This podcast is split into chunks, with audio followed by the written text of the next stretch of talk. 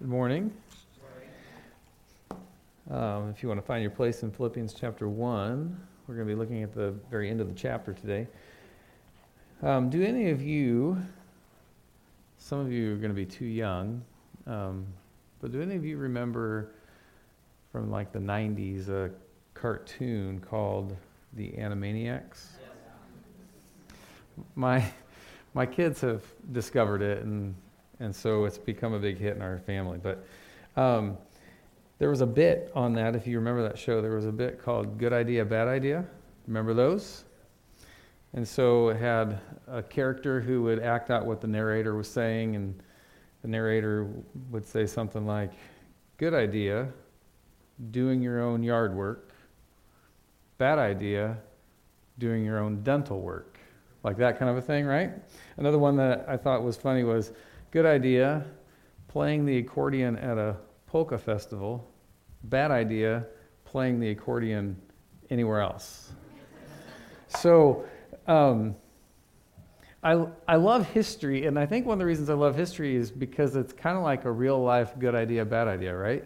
You, we can look back at history, we can say that was a great idea, we should keep doing that, or we can look back and say that was a terrible idea, let's never do that again, right? So, um, I, um, as, as I look back, I could think of like, good idea. We've learned it's a good idea to wear bright clothing when you're out running at night, right? Bad idea, wearing bell bottoms. Ever, anytime, right? So, one of my favorite parts of history, as we look back and we, and we try to learn from the past, one of my favorite parts of history is uh, the Civil War. We can learn a lot about spiritual warfare by understanding our history, like history's physical warfare. And during the Civil War, how many people are history fans in here? How many people can't stand history? If you, if you hate it, I'm sorry. I'm just going to make this brief, though. In the Civil War, if you know anything about Civil War, um, they had this bright idea that it would be a good idea for everybody to stand shoulder to shoulder across the battlefield and just march at people who are firing on them, right? And so, um, but the enemy, you, you know, the idea between marching that way is that your numbers and your tight formation might make you be able to withstand the attack before you can get to your enemy and then and then overcome them hopefully the enemy what is their goal as they're firing on the lines and there might there's you know three or four rows of people walking that way.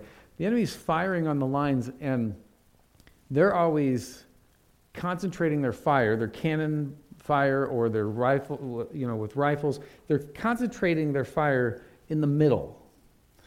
The goal was to break the line in the middle. Because if you can break the line in the middle, then you divide the army, right? And you, if you divide them there, you separate them from this support that they have over here. You separate communication, you separate them from any kind of any any kind of unity and they become weakened and vulnerable. And as we go through life trying to be obedient to Christ and his call, we go under spiritual warfare every day. And it's the same tactic that Satan uses against us. He is trying to divide us. He's trying to divide us from each other so that we can't, we don't have the support of, of this side. We can't encourage each other. We can't communicate and speak truth into each other's lives. We can't um, hold people accountable and we can't sharpen each other as iron sharpens iron. So he's trying to divide us, but he's also trying to separate us from Christ.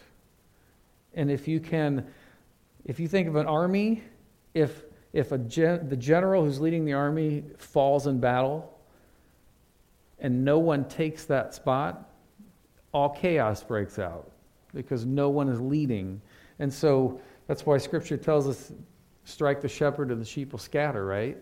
So as we are going under spiritual warfare, day in and day out, Satan is trying to pull us away from Christ, who is our head. And Jesus tells us in Mark 3:25 that if a house is divided against itself, that house cannot stand. He doesn't say that house might not stand. He says it cannot stand if it's divided. So, Paul, as he's writing to the Philippian church here, understands the, the reality of suffering. We're going to talk, he, he talks about suffering a lot in this letter. We've talked about it a lot every time I've been here preaching through Philippians. Uh, he talks about it again in the text today. Um, he talks to them a lot about their need for, um, you know, the most important thing that he that he's reason for writing this letter. The most important thing that our lives should be invested in is exalting Christ through advancing the gospel.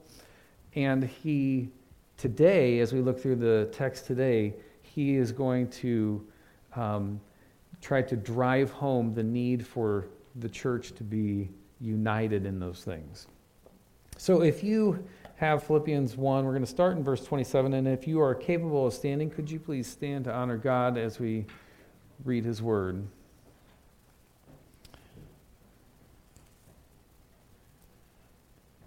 Starting in verse 27. Whatever happens, conduct yourselves in a manner worthy of the gospel of Christ then, whether I come and see you or only hear about you in my absence, I will know that you stand firm in the one Spirit, striving together as one for the faith of the gospel, without being frightened in any way by those who oppose you. This is a sign to this is a sign to them that they will be destroyed, but that you will be saved, and that by God. For it has been granted to you on behalf of Christ not only to believe in him, but also to suffer for him, since you are going through the same struggle you saw I had, and now hear that I still have. Let's pray.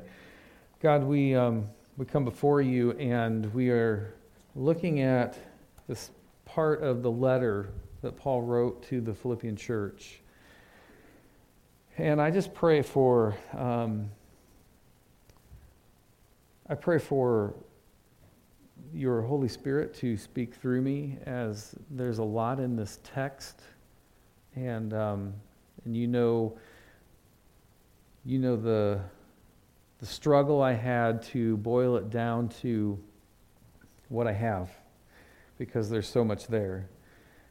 And I just pray, God, that you would help us to be able to glean wisdom and insight from your word of truth and that it would be an encouragement and it, that your Holy Spirit would compel us, God, to, um, to exalt you in life or in death, to exalt you in good times and in times when we may be suffering or going through trials or, or battling spiritual warfare. And that we would, as a church, unite and support each other and carry each other's burdens and help each other through those, those hard times so that um, we're growing together, we're growing in our faith, and you are exalted in the life of the church. In Jesus' name, amen. Go ahead and have a seat. Um, so, when Steve said he's going to try to wrap up the sermon in one sentence, I was thinking, Steve, I'm having trouble wrapping it up in one sermon. So, um, so if it comes out in a way that you can wrap it up in one sentence, I'm going to contribute that to the Holy Spirit. so, um, all right. So Paul tells them. So he's coming out of our text from last week where he was saying, you know, whether I live or I die, I don't know what's going to happen. Whether I live or die, Christ is going to be exalted in my life or my death. Then he says to them, picking up in 27, he says, whatever happens, whatever takes place with that Conduct yourselves in a manner worthy of the gospel of Christ. In other words, he tells them, imitate Christ. The, the Greek literally means live as a citizen of the gospel. Live it out in every way. So, as he's writing this church in Philippi, a culture, a Philippian culture that um, we talked about at one time, a Philippian culture that was very proud of their Roman citizenship, and they imitated They, they, they made their city a copy after the capital city. So it's a people who are imitating Rome. And Paul says, don't be, don't be proud because you're a Roman citizen. Be proud because you're a citizen of heaven.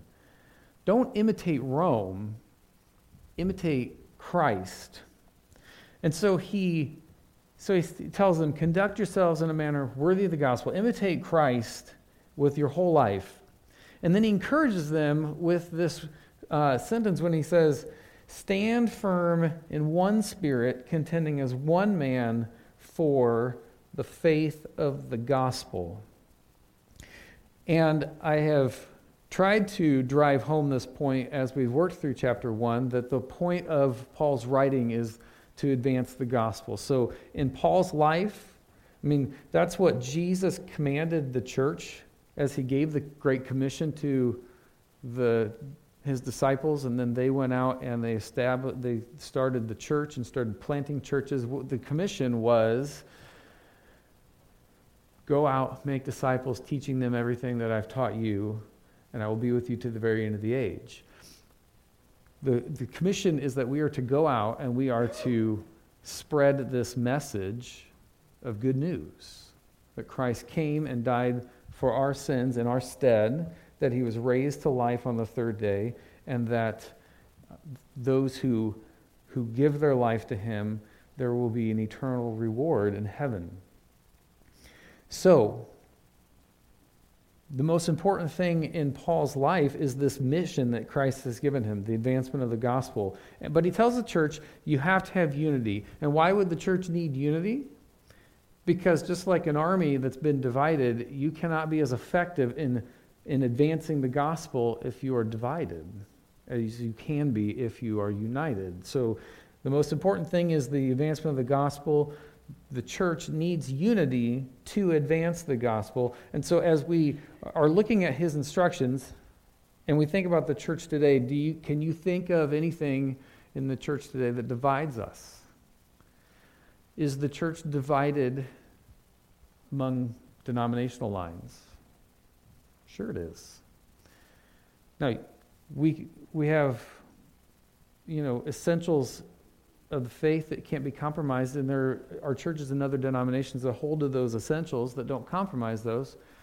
But we still have differences. We have, for some of those areas where the Bible gives us some wiggle room to disagree, people tend to flock to those who think like they do, right, on some of those secondary issues. And so we have denominations that we should be able to work together to advance the gospel, but some denominations just they we can't get past those differences and we can't for some reason can't work together. Is the church divided uh, between like among generational lines? Some of them are, yeah. Some of them have people who are like, I, I just cannot worship this way. Those, those people are older, these people are younger, they can't seem to work together. Is the church divided between races? Yeah, we have all white churches, all black churches, all Latino churches, all Chinese churches, whatever it might be. And again, we should be able to work together, but people flock to those things that are n- normal for them or comfortable for them. And sometimes we can't get past those differences to work together to advance the gospel. Is the church divided among philosophical thought? Yeah, I have a number of friends that have a different philosophy than I do. And um, I would hope that we could work together, but sometimes people can't. So, with all of that, and Paul's telling us we have to be unified with all of these differences that are pressing in on us, and, and Satan is using all of those to try to divide us. How, how do we unify ourselves? How, what brings unity? The gospel is what brings unity. We have one head, no matter if it's a church in this denomination, in this denomination or a church in this culture, in this culture, we have one head in the church globally, right? That's Christ, and his mission to us is to advance the gospel. So that is what unifies us. We can have all kinds of differences that might separate us, but one thing unifies us, and that's the gospel. Now, there are a lot of things that press in on the church today that try to divide us, and it's really easy to lose sight of Christ and be divided if we don't keep our eyes on what we're called to do and be. Some say we're called to, to just love people. And that's their that's the like the driving force behind what they do on Sunday mornings and during the week. Some say we're called to live an authentic life, and so church looks a little different for them than it does for others. Some say we're called to give up our worldly possessions and follow Christ. Some say we're called to be organic in our worship, you know, getting back to uh, all so that everything is natural According to Paul, though, our calling, all of those things are secondary. Our calling is to glorify Christ as we advance the gospel. And in order to do this, God has given us a grace gift to believe in his son Jesus and to suffer for him. Verse 29 says, For it has been granted to you on behalf of Christ not only to believe on him, but also to suffer for him. So before we look at those two things, God's grace as a gift to believe on him and God's grace as a gift to suffer for him, I just want to explain why I call these grace gifts. The Greek word that Paul uses that we translate granted it has been granted to, unto you on behalf of Christ. That word is the Greek word for grace. Paul uses the same word um, in Philippians 2 9 when he's describing what God did when he gave Jesus the name that's above every name. So it's a granting or a bestowing of something on someone, but it's it is, in its very essence, from God's grace. And that's why I call it a grace gift. And so let's look at these things because this is twofold. Paul says, It has been granted to you, this grace gift has been given to you on behalf of Christ, not only to believe on him, but also to suffer for him. So, as we look at this first one, God's grace is a gift to believe in Christ. Scripture is full of evidence that our belief in Christ is a gift of God. We know that God wants everyone to come to repentance and be saved, and God has provided a way for us to do that through Jesus. Uh, John 14, 6, uh, famous passage a lot of people know. Jesus is speaking. He says, I am the way and the truth and the life. No one comes to the Father except through me. So God has provided a way through Jesus. 2 Peter 3 9 says, The Lord is not slow in keeping his promise, as some understand slowness. Instead, he is patient with you, not wanting anyone to perish, but everyone to come to repentance. And so, God wants all people to be saved, and God has provided a way for people to be saved through Jesus.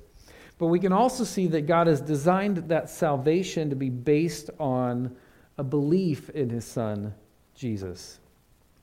So, he's provided a way through Jesus, but it requires our faith in him. Uh, Everybody knows John 3:16, right? For God so loved the world that he gave his one and only son that whoever believes in him shall not perish but have eternal life. Acts 16:31, believe in the Lord Jesus and you will be saved. Romans 10:9, if you declare with your mouth Jesus is Lord and believe in your heart that God raised him from the dead, you will be saved. So he's provided this through Jesus but the requirement is that we have to come to faith in him, we have to believe in him. And we can also see that God's grace has been given not only through Christ's sacrifice, but also for us to believe in him. not only did, did his grace bring Christ to earth as a man, walked a perfect life, died on the cross in our stead, was raised from the dead on the third day, but God's grace also is a gift of faith so that we can believe in his son Jesus, believe in that sacrifice that he made for us, and, gain, and have salvation through that. Ephesians 2 8 says, For it is by grace you have been saved through faith. Grace at the cross, grace as a gift for you to have faith in him and in his work on your behalf, and um, and uh, your faith then changes the way you live your life. Uh, anybody, anybody here read anything from Wayne Grudem? Do you guys know who that name that name? Wayne Grudem is a brilliant theologian. He's got, if, if you like to read books on theology, he's got a book called Systematic Theology, which is fantastic. Um, Wayne Grudem said this um, about the fact that our faith is um, a, a gift of God through His grace. In the New Testament, and especially in Paul, not only the forgiveness of sins, but also the entire living of the Christian life can be seen to result from God's continuous bestowal of grace. Let me read that again for you. In the New Testament, and especially in Paul, not only the forgiveness of sins, so not only what took place on the cross, but also the entire living of the Christian life. So, your, your life that you live in response to Him and what He's done for you can be seen to result from God's continuous bestowal of grace. So, all of life, even our faith in Christ as Savior, comes from God's grace gift. But Paul doesn't stop there. He says that it's been granted to you to believe on Christ, but also to suffer for him, which Paul has been driving home this point that he's been suffering. The Philippians um, are suffering. They're going to suffer uh, further trials, persecution, it might be. Um, all believers at some point suffer. And so he says, but it's also a grace gift to you to suffer for him. And so scripture is full of evidence that God reveals himself in special ways to those who suffer. And I mentioned that to you when I was here in September. And I mentioned a handful of examples that we see from Scripture, but here's a couple of them just to uh, support this that God gives, him, gives those who suffer for him special revelation of himself. Uh, Acts 7 tells of the special vision that Stephen received when he was being stoned. So he's being stoned by the Jewish leaders. He looks up to heaven, and God opens up for Stephen to be able to see God sitting on his throne and Jesus standing at his right hand.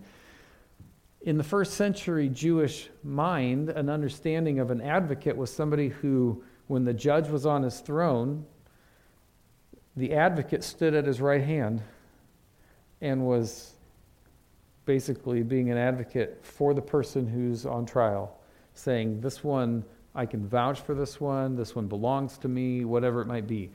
And so Stephen is looking up while he's being stoned after he just gave like a really powerful sermon in defense of Christ as Messiah. And he looks up and he sees his advocate, Jesus, standing at the right hand of the Father. Um, another example is Job. Job, after all of the suffering that Job went through, after listening to all of the terrible counsel his friends gave him, um, God finally speaks, and Job and God converse. And after all of that suffering, in Job chapter 42, verse 5, Job says, My ears had heard of you, but now my eyes have seen you. I had heard of you with the hearing of the ear, but now my eyes have seen you. So Job has a new understanding. God has revealed himself greater to Job after the suffering that he went through. So there are times that our suffering and our trials that we undergo are consequences of sin. That's true. But there are also times when that suffering, those trials, those are instruments that God uses to grow us in, more into his image. So he's calling us to imitate Christ, and our suffering helps us to do that. And I, I've told you before, I don't like suffering.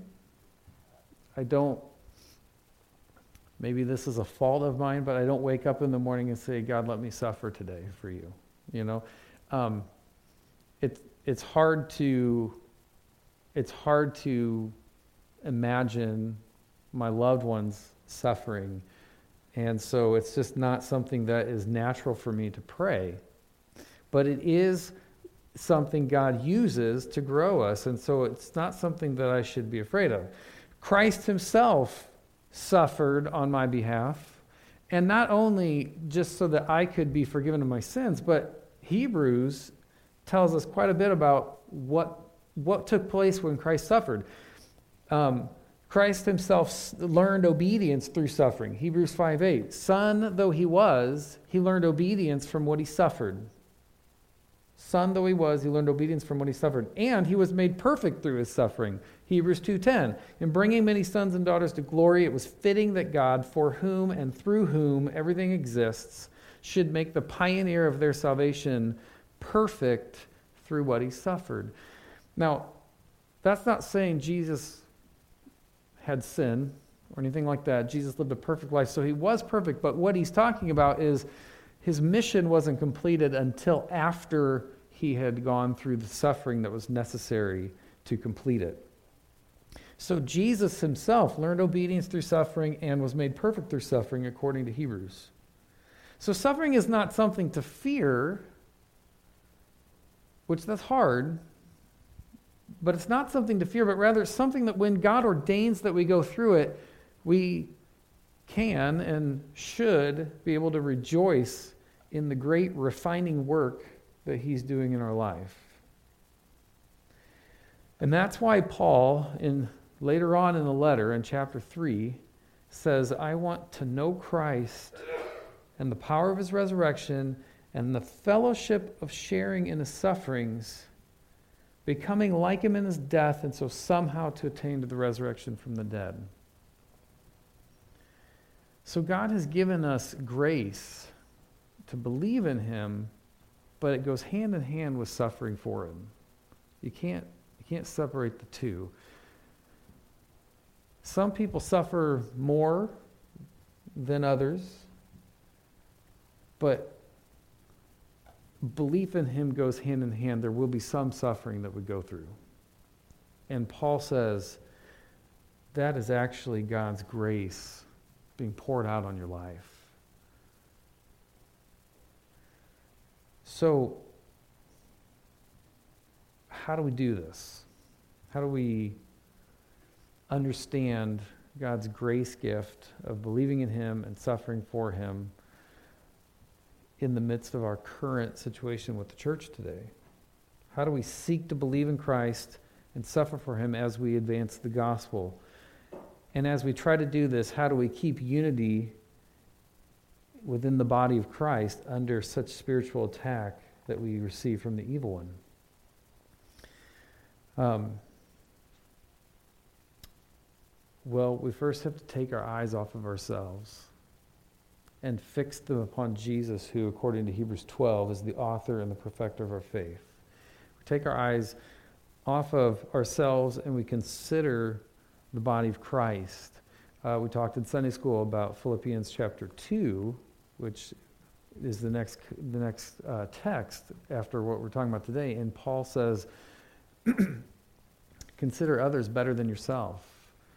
Um, consider the needs of others um, ab- above your own. And so we have to take our eyes off of ourselves. So individually, I have to take my, my eyes off of myself and I have to consider the body of Christ, right? As a body of Christ, we have to take our eyes off of ourselves and consider the body of Christ outside of our four walls. We have to consider the body of Christ down the street, or the body of Christ in the next town over, or the next country, Because the body of Christ is one, one church globally.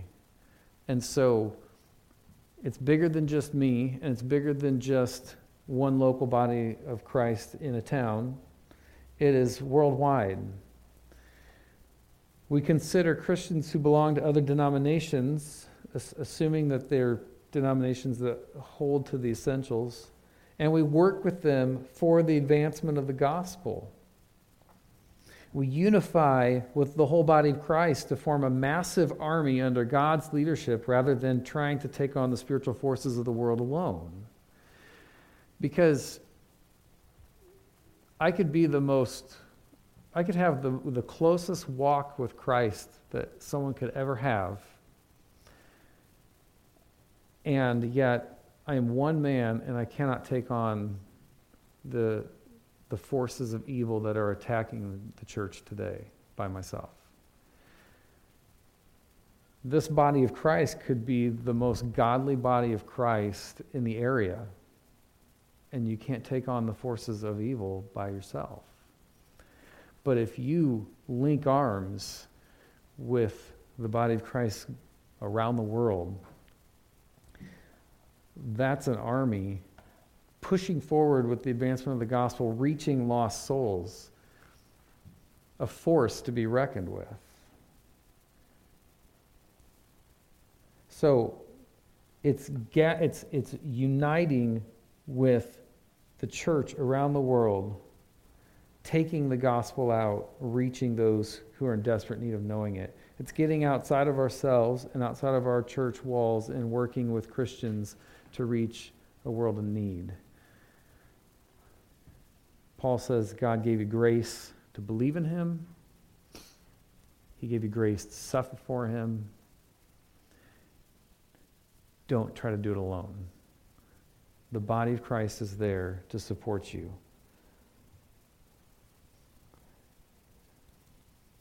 And God's call to the, the Great Commission, the call to take the gospel out, if we are united, we will be more effective than if we are divided.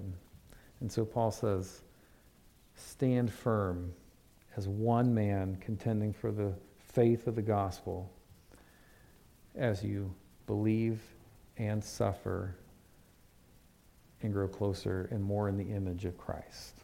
Let's pray. God, we thank you for Thank you for the call to be a part of this mission of yours. Um, Christ did the necessary work on the cross. And you could have designed salvation to come in any way you wanted. You could have, he could have accomplished what he did on the cross, and you could have established believers into a different kind of format. But you chose community in the church to be the necessary factor for us to grow and to be sharpened and to be held accountable and to stay um, unified together. And you chose the church to be a part of your mission to take the gospel out. And your word says that people will not hear if, if someone is not sent to proclaim, the, to proclaim that good news, that message of great news for people. And so you could have somehow revealed that to all people, but you chose to let us be a part of that. And, and I'm grateful for that, God. And so I just pray that you would today help us to understand our need for unity in the body of Christ, not just um, this body of Christ, but unifying with, with your church all over the place so that we are together working to reach those who are lost. And God, I pray that you would move with power through your Holy Spirit, that you would prepare hearts in the area to receive your receive the gospel. That you would bring them to a point where they're broken and, and understand their need for Christ. And God, may you, above all, be exalted for your greatness in my life, in the lives of these people here, in the life of this church, and may it bear witness to you in all of uh, Central Illinois, that you are doing a mighty thing in the world. In Jesus' name, amen.